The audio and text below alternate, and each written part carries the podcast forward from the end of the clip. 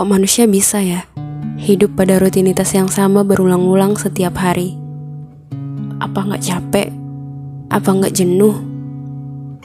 Dulu, aku sering memikirkan hal-hal seperti ini, di mana aku merasa asing dengan diri sendiri, bingung dengan tujuan hidup, bingung dengan apa yang sebenarnya aku mau, apa yang sebenarnya sedang aku lakukan dengan hidup, dan Sebenarnya apa yang aku tuju dengan sisa waktu yang tidak bisa kutebak? Momen-momen seperti ini adalah momen paling menyebalkan dan biasanya momen ini tercipta karena rasa jenuh pada proses panjang yang belum terlihat titik terangnya. Dan aku yakin banyak manusia lain di luar sana yang pernah merasakan ada di titik itu. Titik jenuh, bingung, tapi dipaksa untuk tetap hidup. Ya, namanya juga hidup. Tidak semua bisa dijelaskan dengan nalar. Tapi kadang manusia memaksa untuk mengerti dengan bahasanya, sedang Allah punya rencana yang di luar nalar manusia.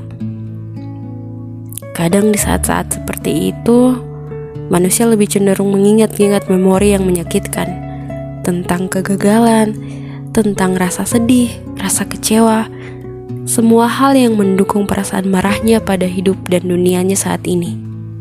Seakan-akan dunia tidak pernah berlaku adil padanya. Seakan-akan dia adalah produk gagal dari semesta karena tidak berhasil memahami apa yang diinginkan dunia padanya. Kita punya jutaan memori dalam otak kita. Sayang, memori menyenangkan dan menggembirakan cenderung kalah dengan memori yang tidak menyenangkan.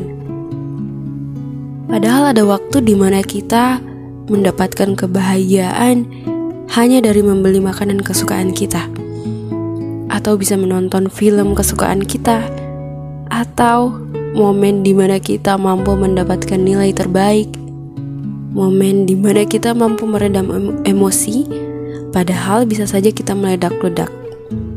Bukankah itu adalah hal-hal menyenangkan yang harus kita syukuri? Kita berhutang terima kasih yang sangat banyak pada diri sendiri. Kamu hebat, kamu kuat, kamu keren.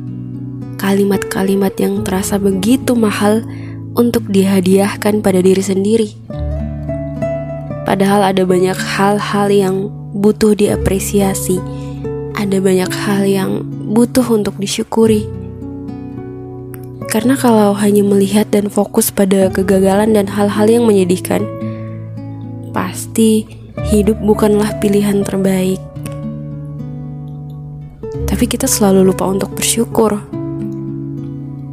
Rutinitas yang berulang, bumi yang berputar, kehidupan yang fana, dan penghuni bumi yang kadang tidak ramah adalah teman dalam perjalanan menuju keabadian. Maka, apresiasi semua hal-hal yang ada, mulai dari hal kecil, maka hal-hal yang besar lain akan datang menghampiri. Bukankah berdiri di bawah langit yang penuh bintang dan mengagumi keindahannya adalah kebahagiaan sederhana? Lalu, kenapa kita tidak bersyukur dari hal sederhana itu?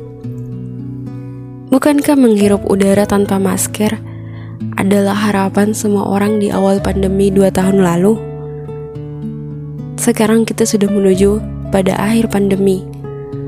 Lalu kenapa hal sebesar itu tidak kita syukuri? Bukankah ada begitu banyak dosa-dosa dan aib yang sudah Allah tutupi dari manusia lain tanpa pernah membukanya?